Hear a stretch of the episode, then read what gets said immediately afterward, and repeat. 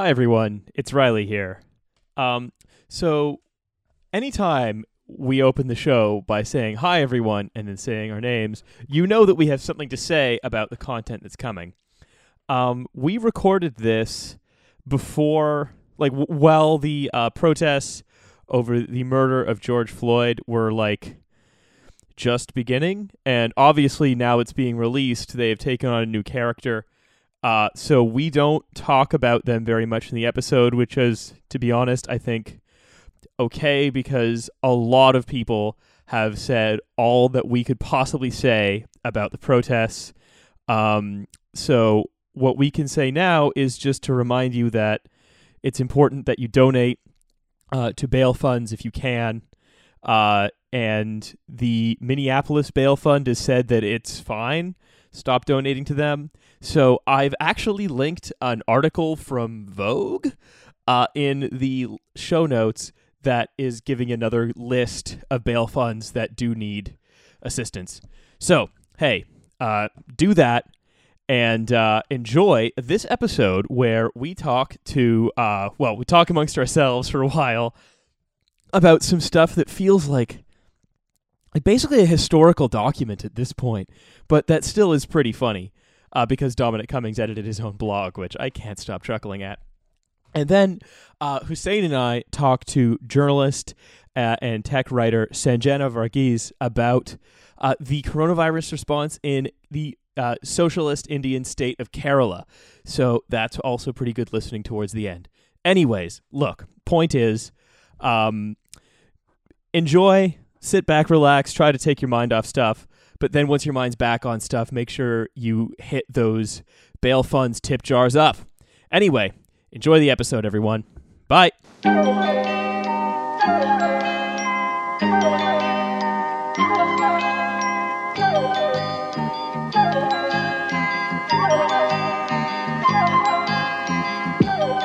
Hello and welcome back again to this week's free episode of Trash Future. That's the podcast you are currently listening to. It's me, Riley. I'm joined uh, by uh, Hussein. Hi. I'm also joined by Milo. Uh, it's me, your boy, joining you from the cool zone. Yes, Mm. Milo. Milo, Dave Courtney Edwards. Um, Some protesters giving the police something of a clump in Minnesota. and Absolute um, diamond geezers. and also we are joined by Alice Davidina Courtney uh, Yeah. Caldwell Kelly. Yeah, that Or doesn't that didn't sound crowbarred in at all. No, I'm how about this? How about this, Alice? Uh, how about Courtney Dave? no. You know what? Continue to riff on this. Make it even more dense and impenetrable. This is a Yeah, good that's way right. to start your podcast. This is why people like us. Absolutely. Oh, yeah, yeah, Anyway, what's up? the Governess McLean. Yeah. Well, what's up? I'm extremely sleep deprived and like I have a sore throat, which is not good for podcasting. So my body has turned the gender dial down. Um, so I, I just sound like this now. It's cool. Yeah, it is time for another another round of um uh, of of the liberals were super wrong about something again. And oh, no. Oh, not again. Surprising. I hate it when that happens. Mm. Oh, oh, oh, beans, Oh, beans. juice. Oh, beans juice. uh, it turns out that my disapproval wasn't able to change government policy. Um, so, I basically don't want to spend too much time. Yeah, it's, because it's boring and it sucks, and all all, all of it is just libs being like, "Sir, Mm. sir, sir, have you have sir?" Yeah, like who who cares? It was the same thing when they were I was saying this to Mads this morning. It was the same shit when they were all like, "Oh, how come Prince Charles got a coronavirus test in 24 hours?" Like cuz he's Prince Charles. Yeah, I mean, it was cool that like. It was cool that like people were yelling at him in the street. That that was nice. I liked seeing that. But like beyond that level of genuine like public anger where you like lose your neighbors in Islington, um like uh, it, it- that seems disconnected to me from like the kind of people who w- will be like uh, well, the government is is- is- on You know what Twitter. you're trying to do? You're trying to like you're, you're it is again it is people whose minds haven't even po- been poisoned at this point by like the West Wing. We're beyond that. Their minds Hmm. have been poisoned by children's movies. Where there's a belief, but they, they, they, it is an inspirational sports movie where you are going to try your best, you're going to almost win, you're going to come really close, and then when it looks like all is go- all is lost, the referee finds some violation of the rules, and it turns out you won the whole time. So look, what we're going to do is we're going to go through exactly what happened, and then why it's fucking lame. And then we're going to basically just forget it ever happened, like the rest of the country is going to. Yeah, well, I well. mean, we we always do this. Like every time we finish recording a podcast, we all do the Men in Black like memory gun thing to ourselves. It's the only way to remain sane. I would recommend it. Yeah, I don't remember anything we've ever talked about on this show. I I no. Who are you people? What are you doing in my house? Here's what happened. Uh, Dominic Cummings appeared to have broken lockdown more than three times when the lockdown was much more intense throughout April. And he went up to his family's country estate in Durham, Durham, and Durham? like jet. Shut up. And then jetted around like different um like areas of natural beauty and historic beauty with his wife for her birthday. Also, as a side note, the fact that he broke lockdown and sent the Tories polling into the negative, not that this matters, to take his wife to Castle Barnard for his for her birthday is lame. It's so fucking lame. It's sitcom dad shit. Okay, Awful. boomer.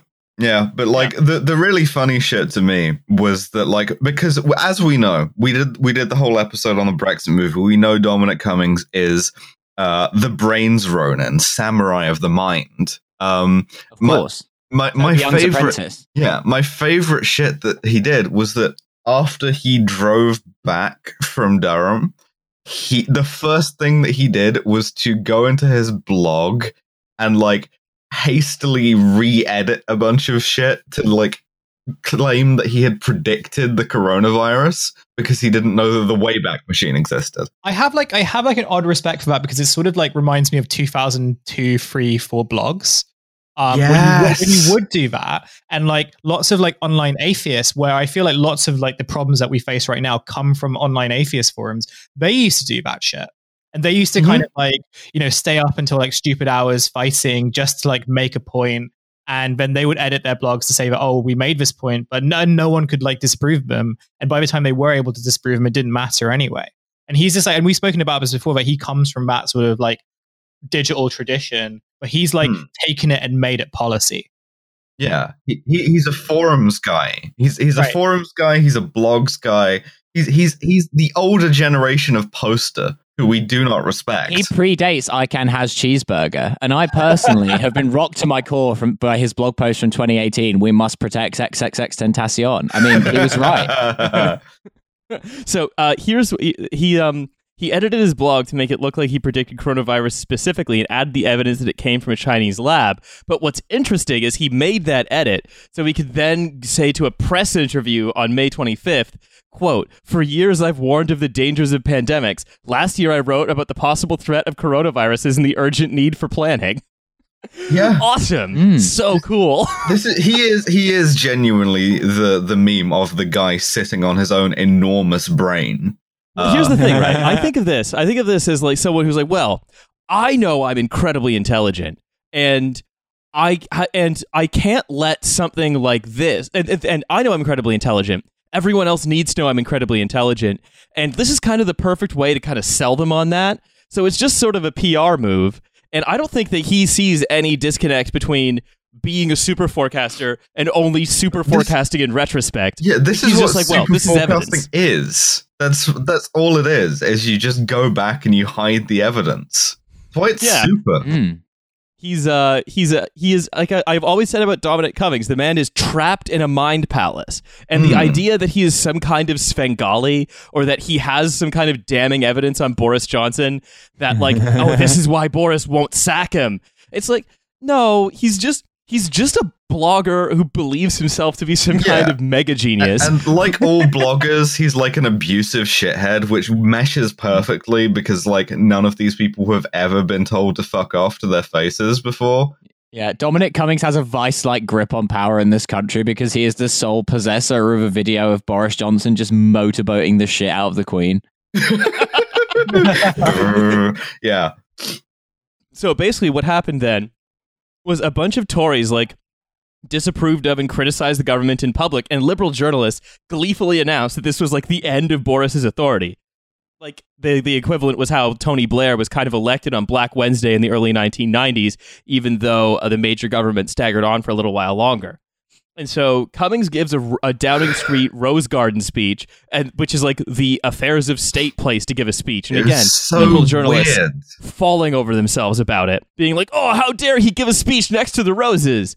And Cummings was just like, "I was hmm. right the whole time to do what I did. I'm not sorry. I don't care that I edited my blog. Fuck you." And then it all Yeah. folded back into a pointless culture war. When Emily Maitlis on the BBC was like taken off Newsnight, now she later said she this wasn't the case, but specific circumstances around this mean I just don't trust that. Um, for like Hmm. just saying the facts of the case, These and then days, every me- merely for saying that you're English, you'll be arrested and removed from Newsnight. Yeah. Mm. And so like ultimately there was this great furor. It was like, oh, how could I wonder how, how could Boris Johnson be doing this? How could he be get? He can't possibly get away with it. He's going to be disapproved of. His party's going to rebel against him because Dominic Cummings broke the lockdown. How could you keep an unelected special advisor on like this? And it's like, I don't know. I'm just going to do it.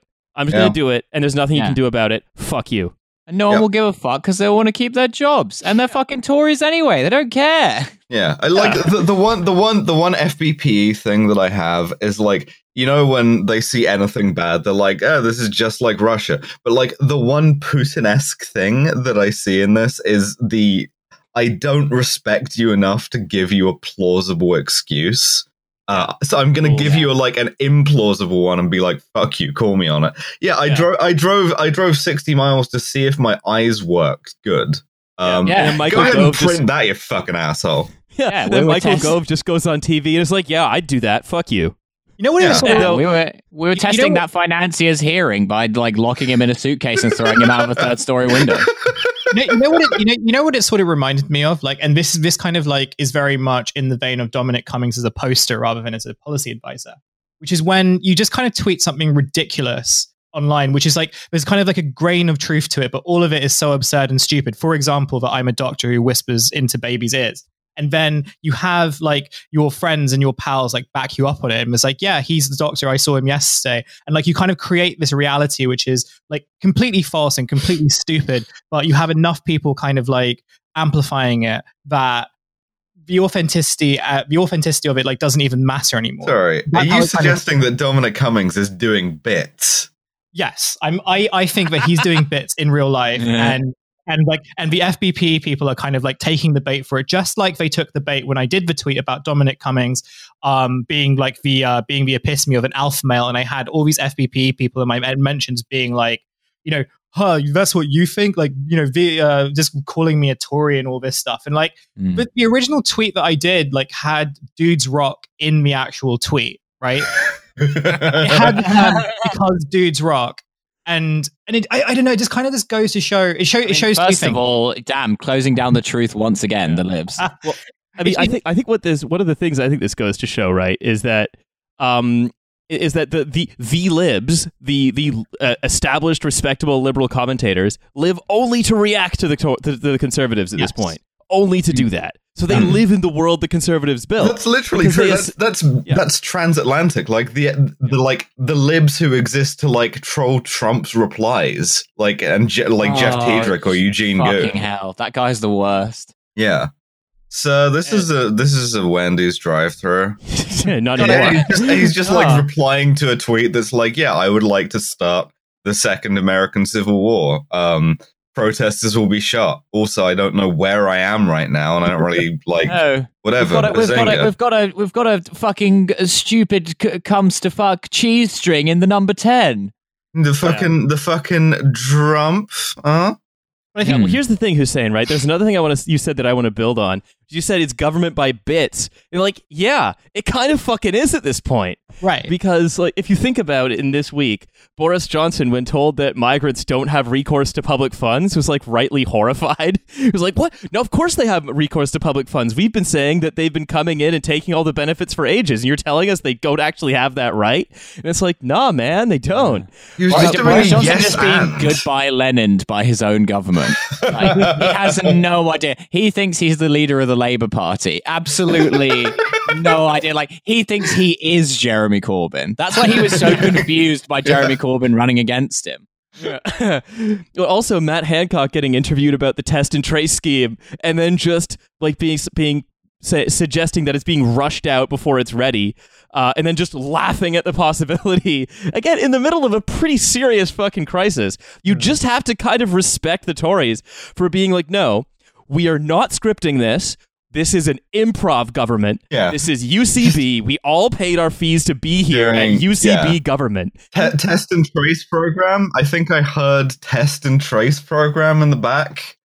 It's just like, yeah, cool. The thing is, is it's really effective as well because the audience that they're trying to bait are people who are so convinced that like the rules need to be uh the rules need to be uh, followed, and people will automatically be outraged that people don't follow the rules. So the whole thing about like Dominic Cummings being like the huge story, even though it's not, even though it is just like for the most part a Twitter story, albeit one with like maybe a little bit more traction than most, um, is like this inherent belief that well, because he so obtusely broke the rules and because he so obtusely doesn't give a shit about it, then any government that um, cares about its like integrity would get rid of him, which is exactly what Keir Starmer would do in this kind of alternate universe.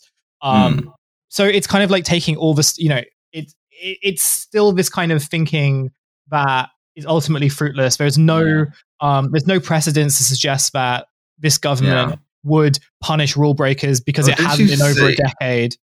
And it, Yeah. yeah, it, it just it It- just shows like how easy they are to take for a ride because like any government that cared about its integrity would never have hired Dominic No. fucking I- Cummings. did, did, did you see though that like the, the Labour response to this has literally been the 2016 Hillary Clinton playbook of let Donald be Donald. Like there's that uh, there was in one of the sketch things there was like somebody asked um uh, uh, asked one of the Starmer people who was doing the like morning show rounds for the party and they said jokingly Michael Gove. Like they're just letting them like fall on their swords for this. And it's like, yeah, great. If we just let people see what shitheads the Tories are being, then the people who have voted for the Tory shitheads overwhelmingly for uh, now a decade at this point are just gonna like not vote for them anymore.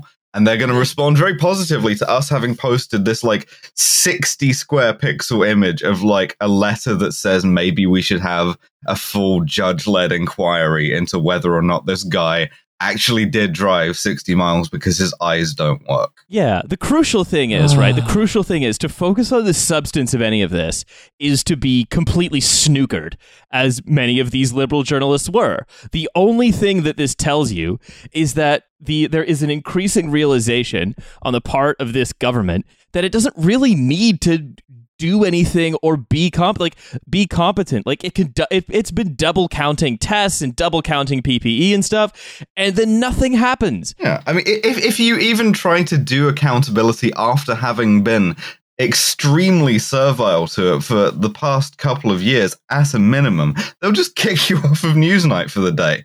They'll just be like, "Well, fuck you." Yeah, exactly. putting That's the, time it out. is. It is. It is pure season three shit. It's pure middle finger, Yeah. middle finger to everybody. Emily Um, Bayless has been on thin ice ever since she was that rude to Dapper Laughs.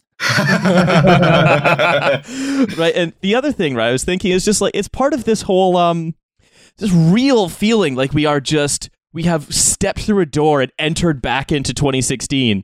Where I just it gives me these memories of the We never left, discovery that the We never that left. the Leave campaign like broke the financing rules and the belief that oh we're going to uncover this Russia collusion and the Leave campaign's Yeah, like it's like, financing no, rule collusion or who- whatever, whom and then that's going to somehow snooker these people, and it's like. Yeah, it's like okay, congratulations, you you've won this game of the rules. the- the now, thing like, is- collect your prize somehow. Yeah, the uh, the thing is, right, and I say I say this to neatly tie this up in a bow, right? Um, you don't like you're not gonna be able to like appeal on a technicality on the basis that when you asked the British people, do you want to do a lot of racism, yes or no? And the majority of them voted yes, that some of them might have been taken advantage of right? It, it that's just that's fucked. It's not gonna work. It's pathetic. Don't try. Uh, you're embarrassing yourself. Um, Yeah. yeah. just no, And no more before- libs. Yeah, before we move on as well, because I, I, like I said, I don't want to spend too much time on this, and we've successfully treated it with the contempt that it deserves, in my opinion.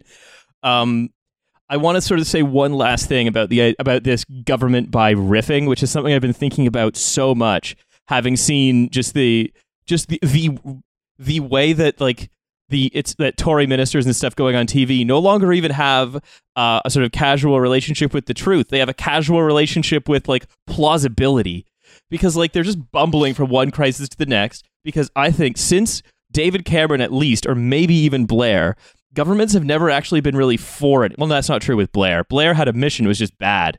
But since David Cameron, governments have never really been actually for anything themselves. They're just sort of there as shibboleths who then vote through policies cooked up in think tanks and who are campaigned for by the press. So they really just need to be there to be like a sort of altar or a statue and continue to be like a, a pipe, almost like a dumb pipe through which other things are realized. And like before this, they never really had to do much because 55 Tufton Street would write your policy and the Telegraph would campaign for it. You just sort of needed to be there to be a bum in a seat. And so I'm reminded the reason I, I think about Cameron is because I'm reminded of David Cameron's chumocracy, where he never really governed at all because he knew what his job was. And like when he would do policy retreats in in the prime minister's country residence, like when Blair did it, like he was doing bad shit, but he was like at least doing he was doing work. Like they were actually making policy. It was just evil policy. Mm. Whereas Cameron knew that his job was essentially just as at best marketing and PR, and so just played tennis and drank Pimm's with all of his spads all weekend. He knew his job was to just be a mechanism that transferred all this stuff to people.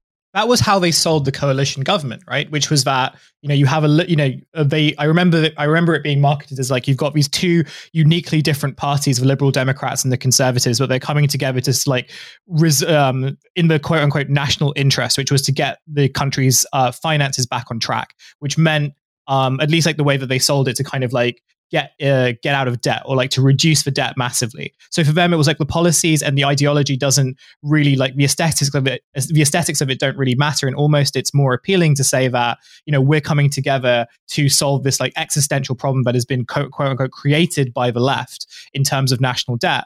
Um, and it's amazing to think of that right now when you know the conversations around you know, num- number one, there's like a reluctance to even confront the consequences of austerity. But even conversations about the national debt and whether it matters just doesn't really exist anymore, despite the fact that like the architects of those austerity related policies are still very much in the think tanks and in government and, and working as SPADs. Mm. And they're saying austerity doesn't matter anymore. Because this is, again, it's all about the middle finger and the rule of power. Yeah, but George Osborne it. has a new girlfriend and he's feeling younger than ever. Exactly. Grant Shapps is loving the improv class, just relentlessly setting every scene during the widening works to the A66. That's right. Uh, anyway, I, I, I, I believe we have now, now we have treated that subject with exactly the amount of attention and contempt that it deserves. Um, and I want to move on to something uh, a little bit more fun uh, before we um, before we uh, uh, cut to our, our discussion with Sanjana. Uh, and this is that uh, it appears that while we weren't looking, an episode of the show Entourage seems to have accidentally come true. Yeah, I hate when that keeps happening. Hang yeah. on, wasn't Entourage based on a true story? Yeah, so it's just like we, we have had like a, a, simulacrum happen here. mm. Yes, where so this is a, an article that came out in uh, the Quietus uh, magazine uh, the other day by Ed Gillett, and uh, my goodness, is it quite something. So it's mm. about a DJ collective called Housekeeping. All right. I already hate this. Yeah. I'm already angry. Um, yeah. And uh, we are going to get into why we're talking about this in a sec because my lord is it entertaining. So, the uh, the article opens. The importance of a piece of music can sometimes be disconnected entirely from the sounds it contains. So it goes with Faces, the latest EP from London based DJ collective Housekeeping. An utterly unremarkable slab of tech house, which nonetheless prompts some complex questions about underground music in 2020. The EP itself floats by as a blur of mediocrity, notable only for its steadfast refusal to challenge even the tamest cliches of mainstream club music. Everything here is terribly well mannered, flawlessly produced, and almost incomprehensibly boring. Ouch. Mm. Hey, you know, I've I've listened to this EP. He is being nice. Uh, it is. Hmm. I mean, uh, number one, I I I fucking hate deep house and I hate tech house.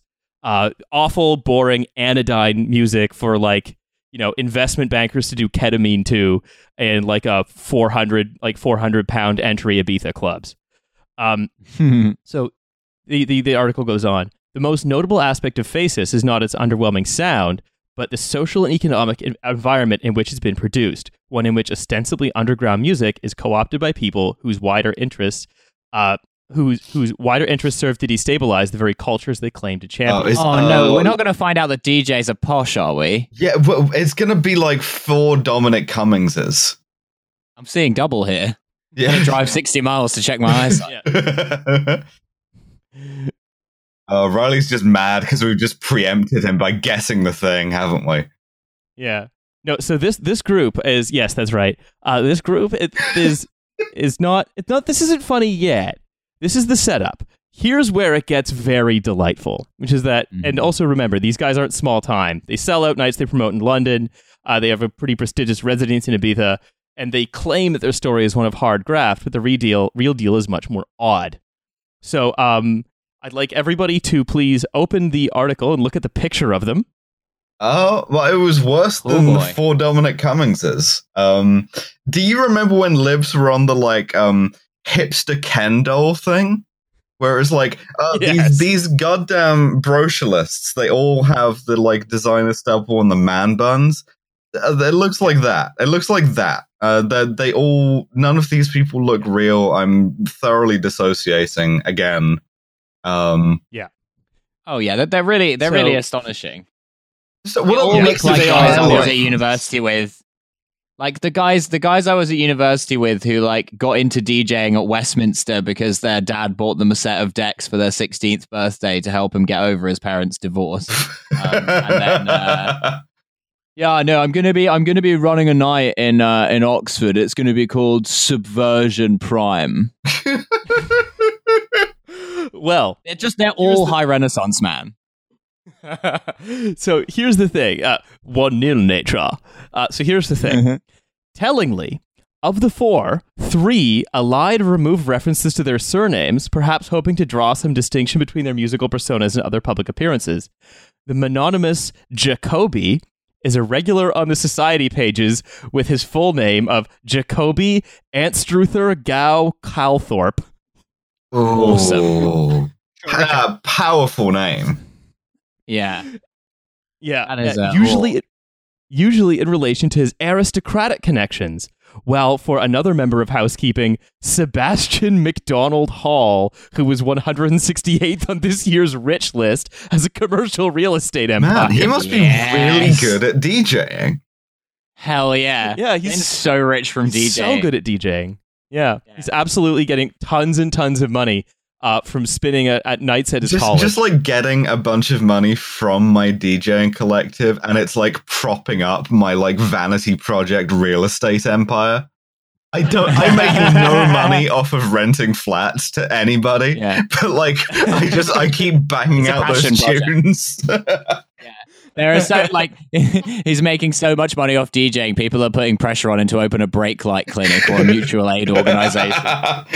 So, uh, and, and, fo- oh, and, and then thirdly, Carl Waxberg is almost positively relatable by comparison, having merely been a director at Citibank for 13 years before launching his own He's the, investment fund. he's the only one with a normal Awesome. name so far, which is why it's so funny because it falls so flat. Like you have like Fucksworthy Mc hunts the most dangerous game of all, and then you have uh like Antonius Pius Tremulous Vanderbilt the Fourteenth, and then you have Carl Waxberg, and it's like oh, cool. Surely, Awesome. and I'm now expecting the fourth one to be like a DJ Javier Eichmann. yes, Well- Sabina de regime change. so, socialite party planner and property developer Taylor McWilliams from Texas is perhaps the most Mm. infamous member of housekeeping. And I would now like to ring the um, this has happened on a previous episode of the of the podcast thing. We're getting the explanation for something we talked about before. Oh yeah, we don't actually have a drop for that. I guess we could have a drop for that. What kind of Mm, drop yeah. for that Well, no, would you like? the Zuckerblatt That one. is the drop for that is what I just said. Oh, okay. well, I'll Um, give you the super where? weird one anyway. Thank you. So Taylor McWilliams' property development company Hondo Enterprises were met with protests after installing the segregated poor doors in the council and the like social um, value flats in their Aldgate apartment Oh, building yeah, in 2014. I remember that. Yeah, that was him. Hmm. Huh.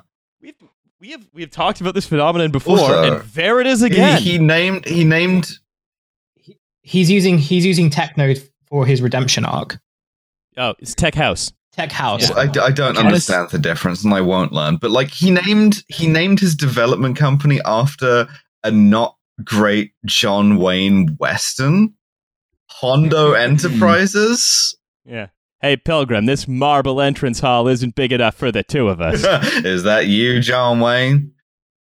Th- this guy would totally be like, no, but I was always like going round to the poor door anyway to hang out because it had a much more gritty vibe. yeah, he, he is actually Texan. Um, but I'm sure he probably would have that voice anyway. That's what I love about poor door girls. I keep getting richer and they stay the same age. like j- jokes being Texan doesn't make you uh, like a cowboy at this point. It makes you like a McMansion guy or like an oil fund guy. Like uh, the kind of Texan that gets you into like a DJ collective in London anyway. So what I find more like let's more interesting about this, right? It's not just that there are some rich guys who have a successful DJ collective, and again, it's mostly successful. I think this article Yeah, I heavily mean- implies because they basically just like bought, they just paid over the odds to get like other people to come to their nights and stuff. Like they basically just bought being Listen, cool. if if they are a collective, that means that they're workers. They're a workers-run co-op.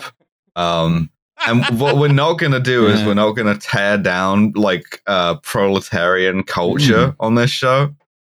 Uh, Yeah. But what's very funny, in my opinion, uh, is that like they ju- they are DJs who can't stop gentrifying stuff. uh, they are they are Oh, no, addicted the witch to is gentrifying cursed. stuff. Um, and so what's happened is they've basically bought all like McWilliams, the guy who owns Hondo, has bought like all of Brixton Market, including like all of the the clubs that actually are owned and managed by people who are from there, as well as like all of the shops that they go to. And he says it's hit part of his dis- drive to reju- rejuvenate and preserve what's great about the area by turning it into a Pret. I guess. Oh yeah, yeah, fuck yeah. This- the, the world. yeah, the, yeah. If like the world is going to be an armed camp, but like the inside of it is going to be a theme park for guys like this. Oh yeah, that's that's the future. Is the like everybody's up to their knees in boiling seawater outside, like a very authentic uh, club in Brixton that is run by these shitheads. Like, listen, mate, if you're going to live inside a walled compound with snipers and towers, you know, you're going to want to be able to grab a Wiltshire ham and Grev baguette on your way to the club. so he, this is from another interview with him. He says, When we first started going to Ibiza, it was 20 years ago, and there was very little VIP Oh, experience no. available. And it certainly wasn't the VIP Mm. culture that we wanted to Oh, bring to central London. You know, by buying all of it and evicting everyone. oh, central London, which never had a fucking VIP culture. Oh, yes, famous residents of central London, like the Prime Minister and the fucking Queen. look, they, look they, they they went they went to Brixton Market. They did their research and they realized that the people who run the market and run the stores just don't have very kitsch fashion. Yeah, Yeah, that's right. You know what it is? It's that these guys are a workers' collective, and the people who own like the grocery store and stuff That's are petit bourgeois. Yeah. So Mm. So they, they, he goes on. The music and the vibe of the island is what we cherish and wanted to bring home with us. The anything goes hedonism, free spirited hippie fun combined with cutting edge house music. I hate every Um, word of of that sentence so much. yeah, the anything goes hedonism, you know, of when you make everyone pay two thousand pounds per month to rent an, an art from you, so only like you know uh, BAE Systems presents uh presents dance class can afford it. yeah, I mean, but that's hippie, right? That's free spirited hippie fun. Yeah. Well, they, they Mhm. also said that they love the dance floor because people of all races, genders, and classes can come together in the spirit of harmony, as opposed uh, uh, while dancing to electronic music. And it's like, yeah, that's definitely what like you know uh, under the Belleville Three and Underground Resistance and stuff. Yeah, that's that's the roots of dance music. You Hmm. fucking moron. Look, listen, Um, mate. If they didn't have some working class people on the dance floor, like where would I buy my pingers from? You know, you've got to think about this. Um. So what? And so now, like they are like they bought uh the premises of Club Four One Four, for example. And this was framed as an attempt. This is like a, a, a club I mentioned earlier, which is like a big place for like South London jazz and and and tech and acid techno and stuff. And they said that what we're trying to do is save the venue, which had been closed by high other high rents for the previous six months, rents that they were pushing up. Um, and then they fired all of the staff and have kept it completely closed. Presumably, they're going to open it up again to do their own like very anod- anodyne car uh, car commercial electronic music in it at some Yeah, point. It's going to be the first Pizza Express nightclub. Uh, Awesome. Speaking of spe- speaking of which, uh, I actually did see, uh, share with you all the music video for I'm one of their videos. you can't for one of their me. songs. Uh oh, uh, Alice, I think you want to. Oh, I think you want to watch this and open your third eye because it is a third eye opener of a Oh, music okay. video. yeah, it gets it gets that's weird. the vibe. Okay. Well, that, I'm, I'm reassessing then. I don't really know if it's actually like it's one of those things where it's like yes, like it, it is weird, but it's weird in the sense that like they're trying a bit too hard. Hmm. Oh yeah. Yeah. yeah. Well, It's hang on. amazing Let's. Uh, to me how seriously DJs take themselves. Like, it never ceases to amaze me. Like, the level of shit going on in this video is like, wow. Like, no one has ever told you to fuck off in your entire life. Well, it's it's basically what this what this is is it's um a, the four housekeeping guys wearing black fedoras and leather Cool. jackets on the roof of like a building. Um, and then um a bunch of lingerie models um basically kidnap a girl in a white dress. I mean, I And put her in a candle circle to like hey, sacrifice her have, to they the have, dark they have the like bread tube lighting. That's cool. Uh, yeah so it's um but it's it is it is quite simply a a a, a, a dj group comprised of like a couple of billionaires and a couple of multi of working class multimillionaires um have, cr- have decided the iconography they want this to go with th- th- uh, this is, this video, um, right? This we're going to kidnap a relatively young girl uh, and have her like groomed Yeah. by four women in black lingerie. but like also and then also she's gonna appear on that. She's gonna appear on the roof above housekeeping's cool Mayfair flat, and then she's gonna be a cool party girl this, as well. This, this, no That's this video cost a lot of money to make. Like the camera work is expensive, the lighting is expensive. Uh, the like, and for this, one thousand eight hundred and fifty-six views, three likes, fifteen dislikes, two comments which read "utter crap" and "cringe." Yeah, They are- they are try they are trying to be like uh let's say elite cons- elite conspiracy material but they are a set because they're all their jobs are just like aristocrat and landlord. Like they don't have the wherewithal to like do the uh propaganda due shit and instead are just like hey wouldn't it be cool if we could if we could turn a woman's clothes black and then she'd be goth like us uh the, the housekeeping guys It kind of gives me the impression that like these guys, and I keep bringing this up as an analogy, but it's, this is like the only thing. This is the only time it sort of makes sense. These guys watched the ritual scene of Eyes Wide Shut, and they were like, "Damn, this is really cool." These are just like guys who hang out like us. Hmm. yeah that's right So they're like, what, is- what, if- what, what if we did that, but we got rid of like the piano, the organ music, and replaced it with deep house? That's exactly right. Um, this is this is like this is guys who watched Eyes Wide Shut and were like, What kind of music did Jeffrey Epstein like? Does anyone know that? We're Oh, organizing a big party in a mosque on an island. It's going to be. you really have a cool. little St. James Yeah. residency. Just, that, just run run that quote back about like the thing about Little St. James is we wanted to capture that like free spirited hippie fun vibe. Yeah. Little St James is the fourth guy's surname. I, it's still so funny Um, to me that like one of them is just called like I don't know Carl. It, like he's not a he's not a poor guy. He's a multimillionaire, but like next to these other dickheads, he's just the most normal guy there. Is like and Carl.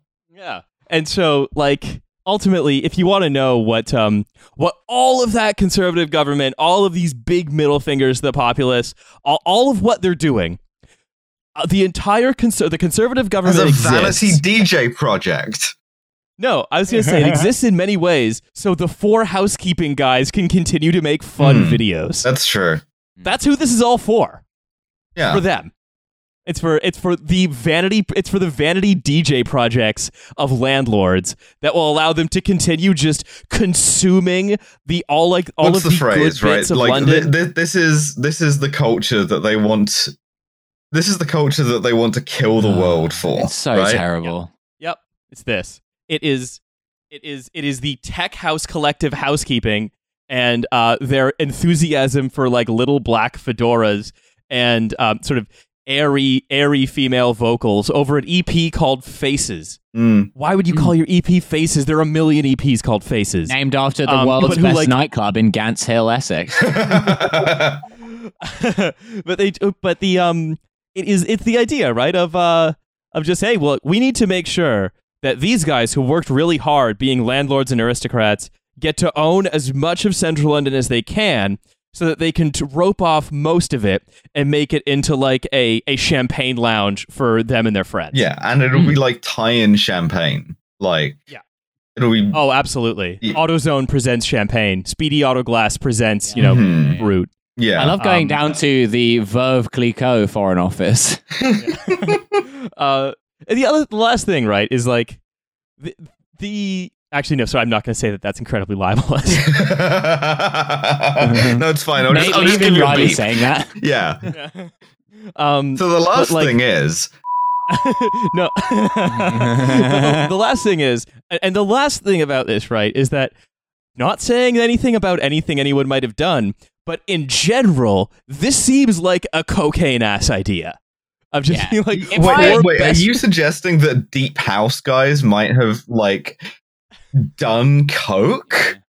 Uh, importantly, Alice, no, Ah. I'm not suggesting that. I see. This idea, this idea is so embarrassing that if I was them, I would sue us for suggesting that they haven't done coke. like, you know, like I would at least want the cover of saying I came up with it when I was on coke. I know it's a terrible idea. I'm sorry. It's go- it's you outgrown know, me now. you, we're cle you're clearly right though, Riley. Like they, ha- I, I don't think they have been. I think they're all like straight edge guys. Because like this is this isn't a cocaine ass idea. This is a powerfully sober, non high idea.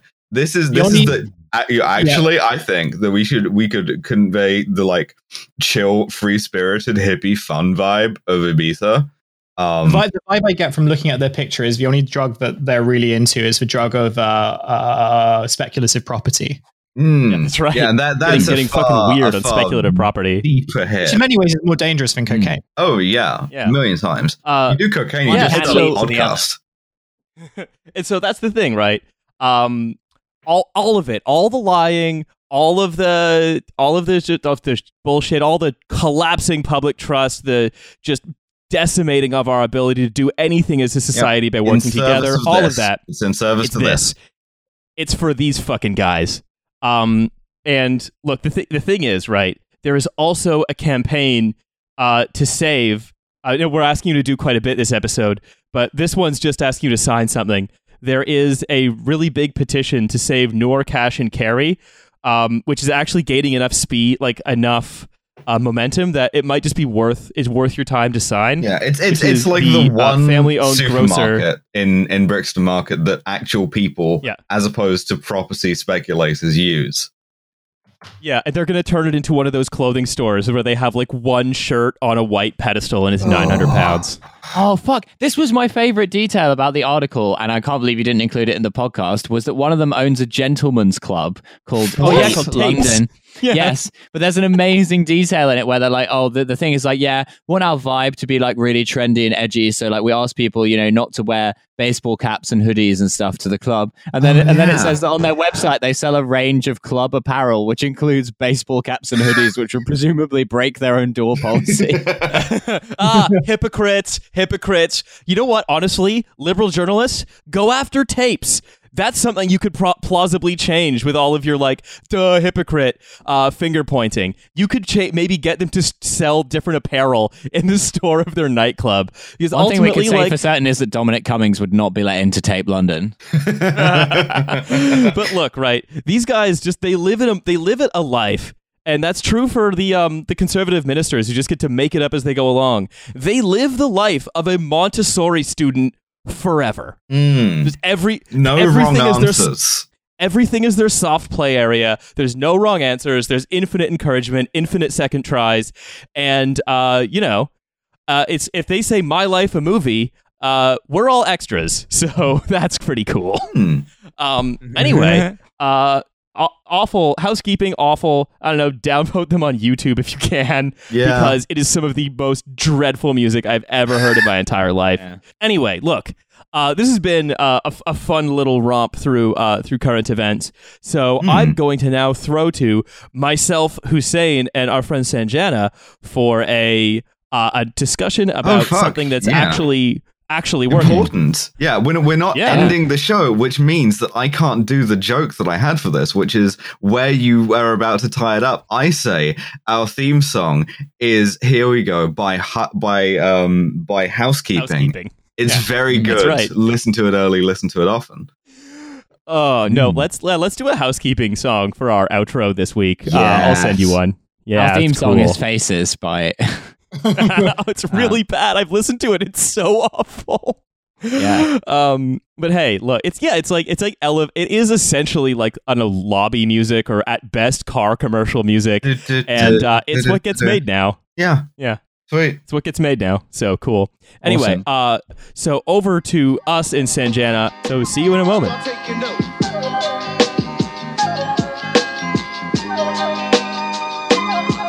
Ah, thanks, past Riley.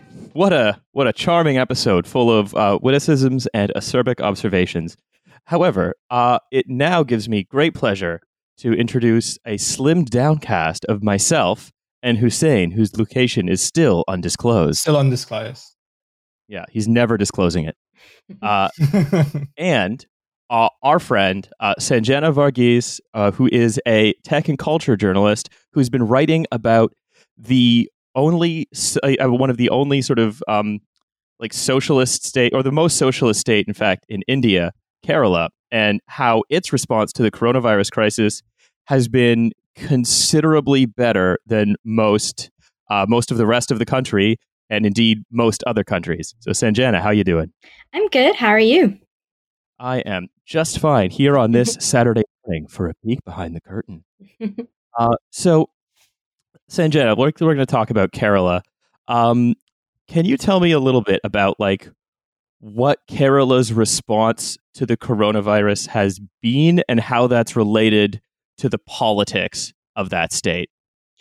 Yeah. Um, so I think there's a lot of different elements of it. And I think a lot of the time what we're seeing is like, because it's a left wing government and has been governed as such for a long time, basically the infrastructure to deal with stuff like this is in place. And that's kind of common sense stuff, right? Like that's like inv- investment in like public health infrastructure, that's investment in like local communities. Um, and that's also about kind of making sure that all the things that you need to deal with something like this well are actually in place, um, which is actually common sense to me.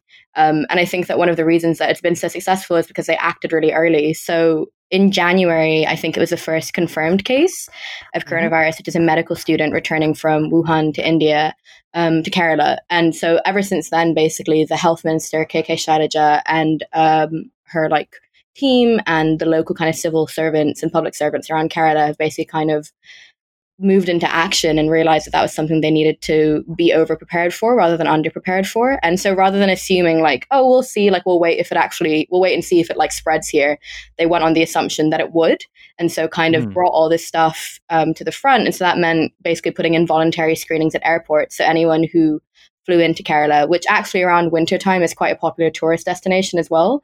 Um, so anyone who came into Kerala was like screened at the airports um, from January, way before like a lot of other places were doing it. And they were doing this basically not voluntarily, but they were doing it without a directive from um, the federal government, which is really interesting. Um, and then this is kind of working really well for like a month. Anyone with symptoms was asked to isolate, they were tested. Um, it's kind of working well. I think they had like one other case or something. And then Mhm. there was a family that are Malayali, so they're from Kerala, that went to Italy and then came back to Kerala. And then basically, after they got back from their holiday, they kind of went and did all the normal post holiday stuff. So they like went to a bank, they went to a post office. I think they went to the police department at some point. Um, and they actually hadn't been screened at the airport. Um, and then a couple of, I think a couple of days later, they tested positive. Um, Mhm. and so that kind of obviously kind of kicked things into like overdrive because I think by that point they'd come into contact with like 300 people or something because they'd gone to so many different places. And so then basically what happened is uh, in the next two days, they, uh, the state government's like kind of devolved response team, so a public servant in the area, um, basically had put together this like 50 person team to track and trace where um, exactly this family had gone. Um, and they did that basically by asking them for information, which this family wasn't like great about giving them, but then also combining it with like GPS data that they took from their phones, surveillance footage from like loads of different um, like establishments that they'd been to, so like a jewelry Mhm. store and the bank. Um, and then basically what they did was they got that infection route and they posted it on social media and like basically made it v- widely available. And they said, here's a helpline like number. Call us if you've been in any of these places and you think you might have come into contact with these people. And that was like a huge amount of people called them. I think it's like something like 160, maybe even more than Yeah. that. And so then basically, as I recall, it was 300 from reading Yeah. uh, your article. yeah. Sorry, my my grasp of numbers isn't so good in the morning. um, and so it was like an insane amount of people, right? Which I think is like really worrying considering it's it's one family and they'd kind of stuck to their local area. They weren't like really traveling outside of their town or anything. Um, and so then after they posted this this number and people called them, then basically this this like response team basically went kind of kicked things up a notch and said, okay, we're going to start um, you, everyone has to go into isolation um, if you, you got these symptoms or if you kind of are displaying this behavior or if you were in this area with them for longer than Mhm. you know x amount of time we're going to call you every day so every Mhm. person who is in isolation had like someone who was calling them every day being like do you need anything are you staying inside like basically kind of checking up on them kind of also kind of enforcing the quarantine um, and that kind of then also ramped up in the next couple of weeks as um, larger parts of the country and larger parts of the world started to go into lockdown. Um, and so basically, they had this um, like method, which is testing, tracing, isolating, and surveillance, um, which is very interesting because surveillance is like quite an obvious part of it. Um, and that's basically, I think, what we're trying to do in the UK, and it's what a lot of other countries are kind of doing to varying levels of success. But I think they've done it really well in Kerala because um, there's kind of the investment in public health infrastructure, and also there's like Yeah. a relief package for people. So, So- yeah, carry So, on. I, I'm going to take this opportunity to, s- to give you some of your own words back to you, nice. which is that Kerala was successful not only because it sprung into action immediately on learning of the virus, but it beca- but because but because of what it had done in the years, not just the months leading up to it.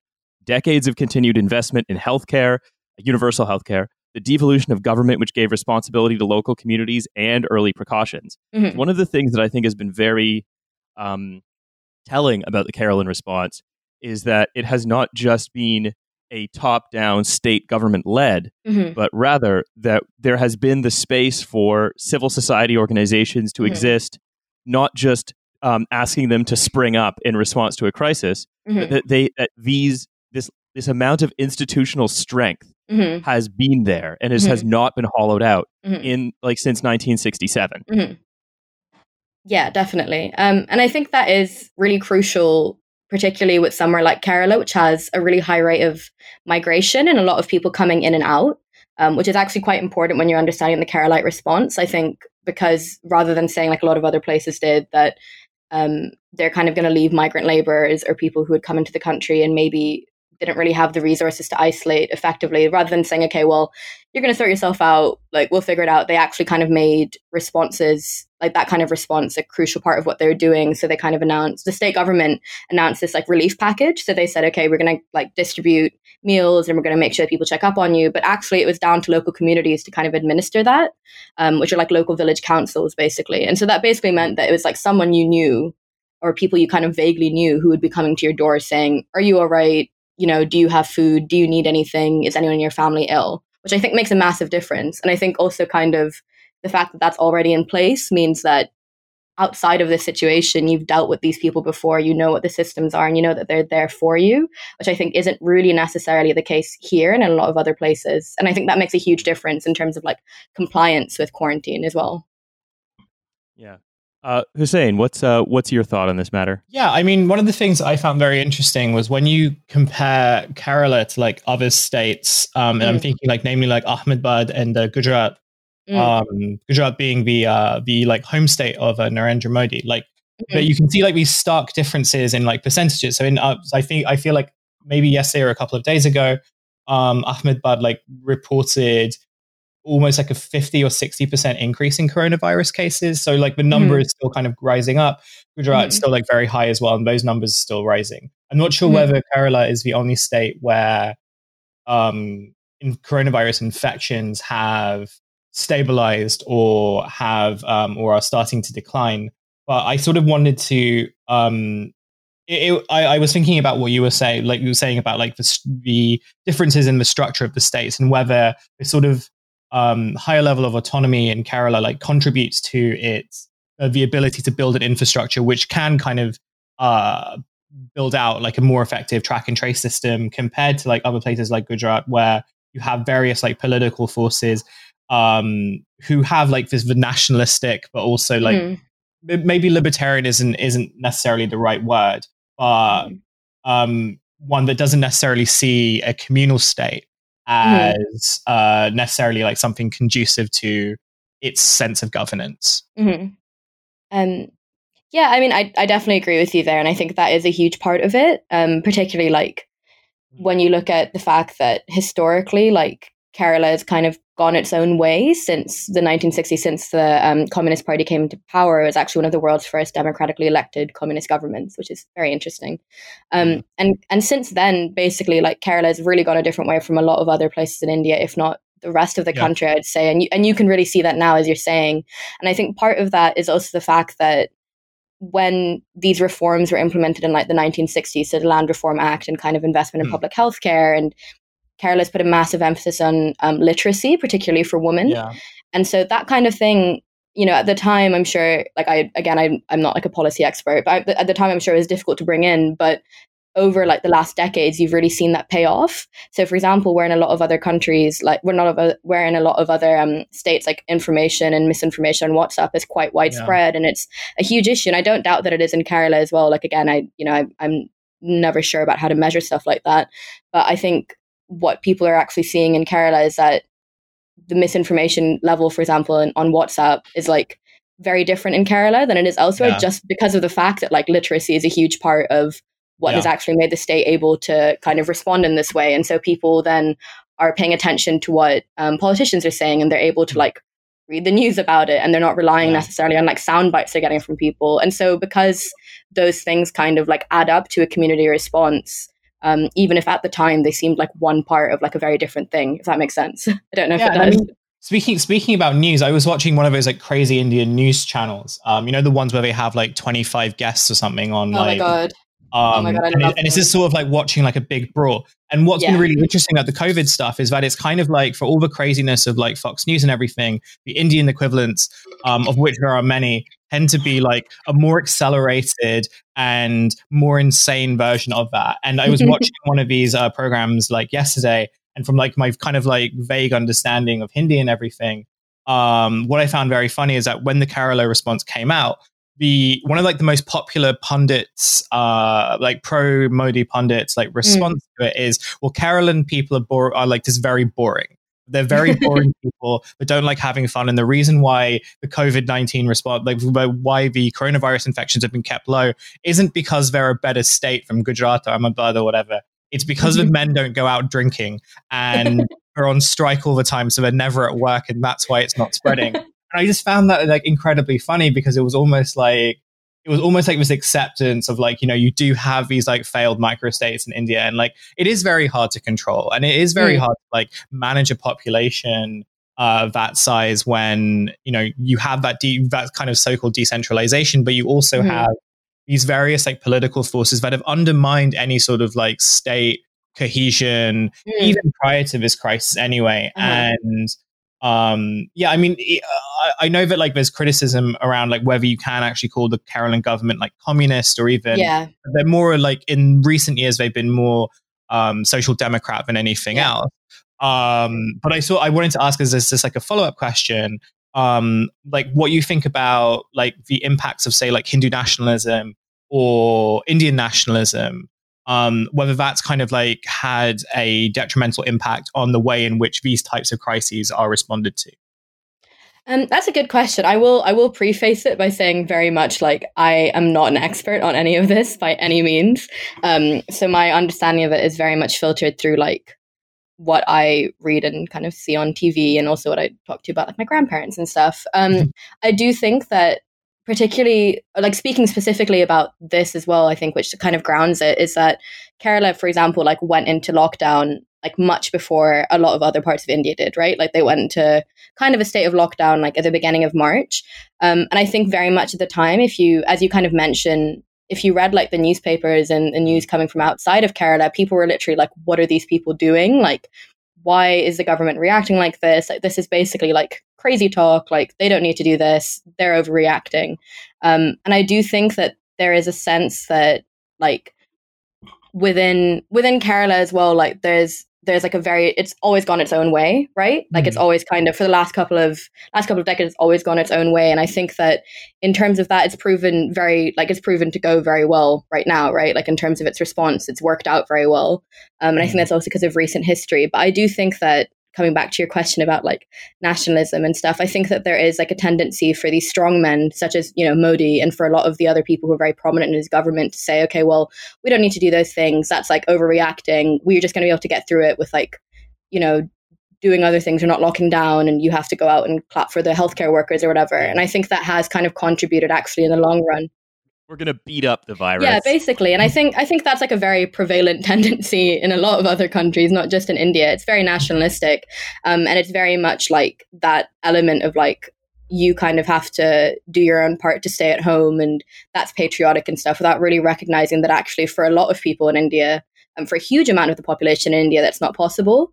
Um, and so I think there is that there is that kind of dis like that kind of dissonance between like okay, we just have to like do our own parts and you have to stay at home and you have to like and I think that's common in other countries, but I've really seen this in India as well, is that you have to do your own part, you have to stay at home, you have to like, you know, be patriotic and fulfill your like civic duty or whatever. Um, without really realizing that actually that's not possible in a lot of parts of India um, without like significant help from the government and actually like decades and decades of like government underfunding and political considerations, as you say, have actually really like changed the circumstances under which that's possible.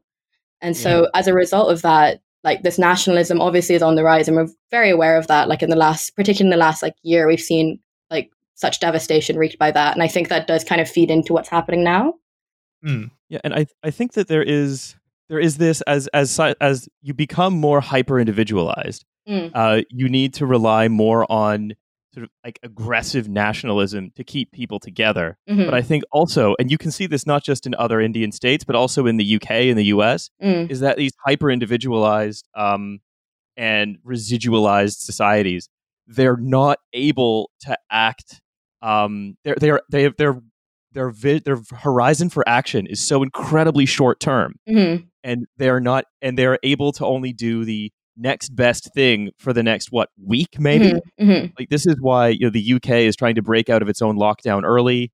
Uh, why the US has gone into lockdown but largely failed to like um, keep a lot of people actually like on uh, on any kind of um, monetary support. Mhm. Whereas you know in in Kerala, like they were mocked in March for going Mhm. into lockdown, but that's because I think if you have these institutions, not just governmental, but the ones that are supported by civil society, if Mhm. you understand that there is that in addition to being individuals, we also are a unit. Mhm. And it's bizarre to me that the understanding that society exists as a concept Mhm. is now an outlier Mhm. in terms of um of of of how uh of, of, of administrative units. Like it's so bizarre that the fact that everyone in Kerala realizes that they are not everyone in Kerala, but that like that Kerala has been the institutions have been built on a sense of interdependence as well Mhm. as individualism. It's Mhm. bizarre that that's an outlier. I Mhm. mean, it's not bizarre when you look at the material conditions.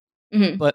I feel like responses in the UK and US, right, Mhm, have basically left the responsibility for actually meaningfully doing anything mhm, to an assumption that technology will just develop, mhm. which we on Trash Future refer to as the a wizard will fix it hypothesis. Um, so like we have we have for example we have it, it, it we've delayed lockdown we're trying to go out of it early and we assume that we'll have well we won't have to make any sacrifices by which I, I don't mean individuals making sacrifices i mean just acting together as Mhm. opposed to everyone does whatever they want within the Mhm. market all the time because that's freedom we've assumed that eventually uh, a vaccine will ha- will just fix it all and we Mhm. won't have to like consider any of our institutional failings for the last 40 years and that in the meantime we can just use an app uh, to kind of magic the problem away with software. But when Mhm. you describe the Keralan track and trace response, it's about uh, people and tr- there is a software component, there Mhm. is a technology component. Mhm. They've recognized that technology is not magic, Mhm. which is why whenever I see this condescendingly described as a low tech response, I'm like, no, fuck off. It's tech appropriate. They've Mhm. used the technology in the appropriate way. Mhm. And the rest of what they've used is an institutionally strong response.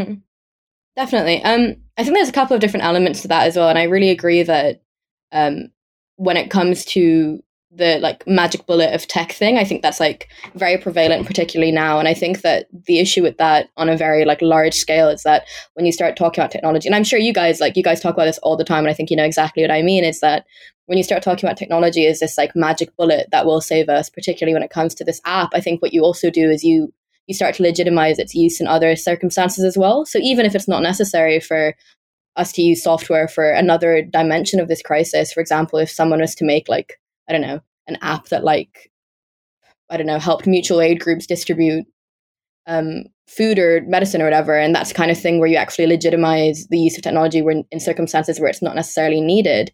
I think that that also becomes a big issue too, and I think that is like I think going to be a consequence of what we see now with Matt Hancock kind of saying like here's our magic app it doesn't work and the people who are supposed to be using it like have no idea what's going on and i don't even know how to Yeah. find it on the app store but it, it's there and it's actually on you to find it and it's a bit like well that's not how anything works let alone something like Yeah. this Mm. The lockdown is just an escape room. And uh, and and and Matt Matt Han- I I fucking love that Matt Hancock just went on TV and fully just did a Labrador head tilt when just like like a dog that's been shown a magic trick when it was explained to him that like okay you spent what 90 million pounds on an app from Serco Mhm. one of the like participation trophy outsourcers that's been running this country into the ground for the last 30 years um you've just you've just given them infinite money. Yeah. And then what have they done? They built a crappy program for like i don't know $20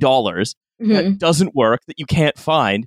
And then they've hired a bunch of people to whom they're paying like poverty wages. Yeah. And uh, then their training consists of nothing. They're Yeah. being paid to do nothing because Serco and Sitel can't make any of the technology work. Yeah. Uh, Definitely. I have something from um from some articles about this. So it's basically what it is. It's an app, and what you do is you call people who've been identified on on this track and trace program, which we don't know how it works, and then you're supposed to do several pre one of several pre written phone scripts that you don't deviate from. hmm So Sitel, this is from Wired. Sitel's contact tracing program, contact tracing training consists of signing up for one mandatory eight hour shift and working through a series of documents and a few videos of software demos between five and 10 minutes long. One contract tracer we spoke to who had years of medical experience and is working remotely spent five to six hours reviewing the training manuals and did not have any form of one to one or group call with staff as part of the training. The day before the track and trace program was supposed to go live, the Synergy script software, which is like you make the call, you say what you said, you upload the call, hmm was still not live at this point, and there was no supervision or feedback mechanism. Quote, I think those calls were for us to try it out, but not necessarily to improve the system. I'm not sure how many mock calls I've done. And in the downtime between the mock calls, which are all we do, and the suggested activity of refamiliarizing ourselves with the limited training materials, the ca- clinical caseworker got on with normal lockdown life.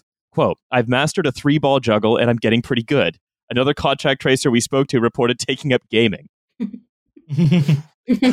welcome like welcome to if you if you just if, if the if like Serco and their and their ilk know that they are able to get away with time after time after time basically just delivering uh, a, a se- delivering what like um a car with a drawing of an engine instead of an engine block and saying it's good and suing you if you complain about it, right? If they just do that time after time after time, we keep going back to them. Of course, they're going to like I don't know, make the Matt Hancock app for you know um, catching up with your friends. It's basically like Omegle or Chat Roulette would be a better contact tracing system than this. And we spent 90 million pounds on it because that's all that that like residualized governments know how to do. Mhm. They only know how to go to the same companies that rip them off time and again because we just we have decided to spend the last 40 years ripping out all the infrastructure of, of our own society, ripping out the um the act- destroying the like actual social bonds that put us together and replacing them with just infinite marketized contracts. And yeah, again, that's all in favor of what we spoke about earlier, which is the earlier the previous segment of the show, which is that the four go- billionaires who run the housekeeping DJ collective are all free to like turn Brixton into a soft play area for themselves. like that is what this is for. And this is just looking at Kerala, I can think this is what we could have had. Mhm. I- I mean, I Yeah, I'm sorry, find it. I- re- I'm- I'm sorry, Karen. Handing handing back to you. no, it's it's interesting and like I definitely agree with you obviously on on like a lot of this. And I think one of the things that I found really interesting about um the kind of the bungled rollout of like basically any app that's supposed to be like helping us in this um is that like kind of at every step they've basically fucked up. So on a very basic level, like this UK test and trace service, which came out yesterday, actually didn't complete any mandatory privacy checks, um, which I found this morning, um, which is like hilarious and also like terrifying. So, Public Health England basically confirmed to Politico that they hadn't completed a data protection impact assessment, which is like mandatory under UK law because they're basically like going to be having they're going to have so much information about people's like personal information their names their zip codes their email addresses and it's going to be mm-hmm. held by the government bodies for like up to 20 years which is like a huge amount of time and i think that what also ends up happening is that there's a real question of trust here which i think i, I find has been kind of underreported in terms of like if someone calls you like an unknown number calls you and they say hi i'm blah and i'm from like Serco or I'm from like the UK's contact tracing like scheme or whatever. Can you tell me where you've been and what your postcode is and what this is and stuff? Like there's no there's no trust that actually this person is who they say they they are. And because of the way that the government's actually fucked up the response to this so badly, it's really like easy for people to exploit that, you know? And it has happened already, like in terms of scammers and kind of people saying, oh, yeah, I'm from this government agency and pe- people basically being exploited. And that's awful. And I think it is one of those things where, like, even when it does get up and going again, let's say, hypothetically speaking, like the contact tracing, um, the people who've been hired do actually get to do some work in this area and they do actually get to start calling people and start doing something. Like, even then, I, I'm really like uncertain that people will trust that this is the like this is something that's smart for them to do with their data and that's something they feel comfortable doing and i think that's like very much a failure of the government as well as the technology Yeah, that's right. Uh, Hussein, I'm going to throw back to you for uh, a couple of final thoughts before we close out. Yeah, I mean, I I was just thinking about. I was going to ask a question about India, but it sort of feels like irrelevant now. Um, but in some ways, I sort I sort of. I, I guess I keep coming coming back to that point of like you can have like you can have like a functioning app, um, and it's not actually that difficult to make a functioning app for tracking like for track and trace. Uh, and I think you're right in kind of saying that both. It seems that both in terms of like the Indian government and Indian bureaucrats and in the UK, there is this idea that, well, if we make an app that's like good enough and slick enough and like the user interface is really good, then that's kind of sufficient for the response um, because it streamlines, uh, it, well, it doesn't put like pressure on the government to actually have to do anything.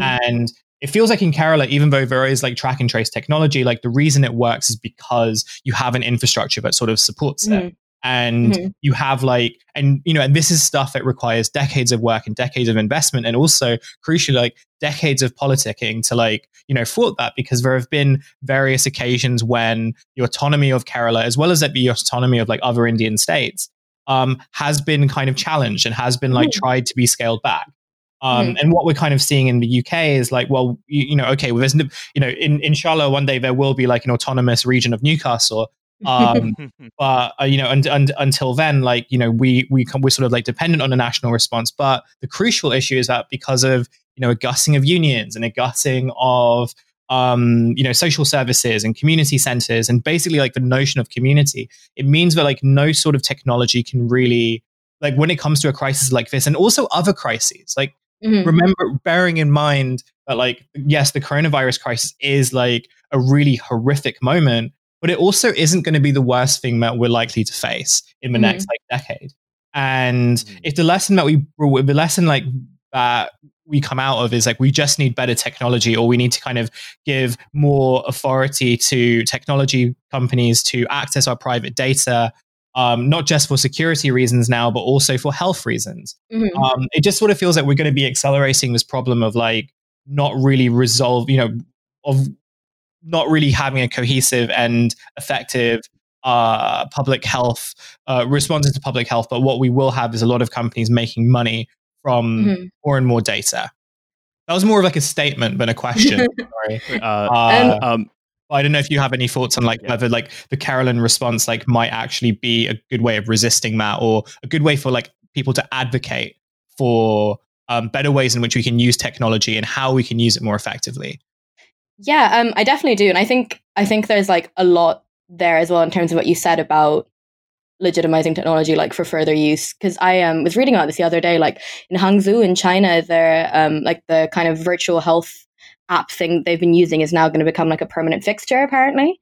Um, and it's going to become like a thing where your health like your health status is determined by like it, you can see on someone's phone and it's determined by like a series of colors and stuff and that's that's something to consider. And i think the thing that i found really interesting about how Kerala has used surve- surveillance technology is that you know I think there is like an idea that Kerala is like this communist utopia, and it definitely isn't. And I've seen that in a lot of like Western coverage of what's happening. And obviously, Mm. like we all fall into it at certain like points, and I'm definitely guilty of it as well. And I think there is some like legitimacy to to some of the things that people are saying. But you know, the Keralite um, government has used like a huge amount of surveillance in terms of being able to actually track and trace people and isolate people, and particularly for that first family that came back to India, well, but came back to Kerala after like they went to Italy. They used their they used surveillance camera footage from like banks and stores. They used like GPS data. They used phone Mhm. location data, and they're continuing to do that. And they're kind of collating it into maps, and that's like available for public health officials. Um, Mm. They've apparently been using drones to like make sure that people are staying inside. That's unconfirmed. I don't actually know if that's fully true. The site that I saw it on is a little sketchy, but they had maps, so I don't know. Um, Mm. And so there's kind of these these different elements to it, and I think that is worth considering in terms of like Kerala's obviously done a great job in many ways because of the public health infrastructure, because of the trust that people have in the government. Um, but also, what they've fundamentally done is like there's a huge amount of like manual labor that's gone into contact tracing. Um, so for every like you know for every person who's for every like bit of like cell phone data or whatever that they're using, there's also like two or three people who are actually physically calling places and calling people and like literally with a map saying, okay, well we know they were here and then they went here what road did they take you know and stuff like that. And and that's really important. And there is that element of like using technology appropriately. Um and there is that element of also like making sure that this kind of use of technology is like limited and it's bounded so hopefully in a you know when when things start to change or when we can kind of see the light at the end of the turn- tunnel whenever that is who knows um, there's a hope that this kind of stuff can actually be scaled back very quickly because it relied on like the manual labor of people if that makes sense so Yeah. rather than it all just being held you know up to 20 years in like some government server somewhere because it's been done individually by people and it's been done kind of manually hopefully that kind of stuff that information actually isn't like held in perpetuity. And that's like i think quite a good thing to take into the future. And that's quite a good way of like conceptualizing this kind of like data usage. Um, and I'm, I'm hoping that i'm hoping that like this is this isn't going to happen like you know for years and years. I'm hoping that this kind of surveillance doesn't become like so widespread and so normal for whatever reason. Um, but i think that the crucial element as you guys say and as everyone else has been saying is that you can you know track people all you want. You can surveil them. You can look at where their phones have been. But at the end of the day like if you're not supporting them like materially if you're not giving people like food and making sure that they've got what they need and that they've got a place to stay and that they know that they can like rely on the government for help you're not going to get anywhere. And i think Yeah. that's that's like just the fundamental element and that's honestly like common sense Cool. Well, hey, uh, you know what? I um, I think that might be about all we have time for, and that feels like a really uh, good place to leave it as well. Um, so I think the lesson we can learn here is uh, the lesson. One of the lessons we can learn from Kerala is the best time to um, create a robust public health infrastructure was 40 years ago or 50 years ago. Uh, the second best time is now. Um, and, you know, I mean, to do be careful also not to like completely uh, idolize what they're doing as some kind of wonderful utopia. But hey, fuck, you know what? It's it's fucking better than what we have here, which appears to be a coterie of Labradors and scammers, all um, like double double counting apps and tests and gloves, and just sort of kind of pretending to do what a what a response might be, um, and getting to have fun with it because, like, I said earlier, I cannot shake this idea that they're all living in a society that's built on Montessori rules, and uh, they're having a great time just doing UCB government. Anyway, hey, Sanjana, thank you so much again for talking to us. Uh, where can people find you online? Um, probably on Twitter. I can't remember my handle, which is probably a good sign. I'll find it. It's it's like Sanjana MV or something. Um, and yeah. So well, thank you for having me on. I really like talking about this. Yeah. Hey, this was this was a proper delight.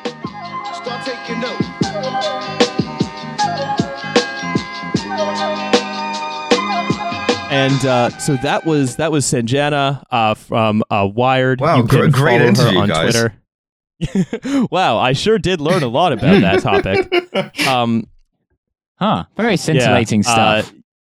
I particularly like the part where she talks about. uh, Why would you So make the you- beep with your mouth when I have? Alice, I, I, I think you should probably go beep that.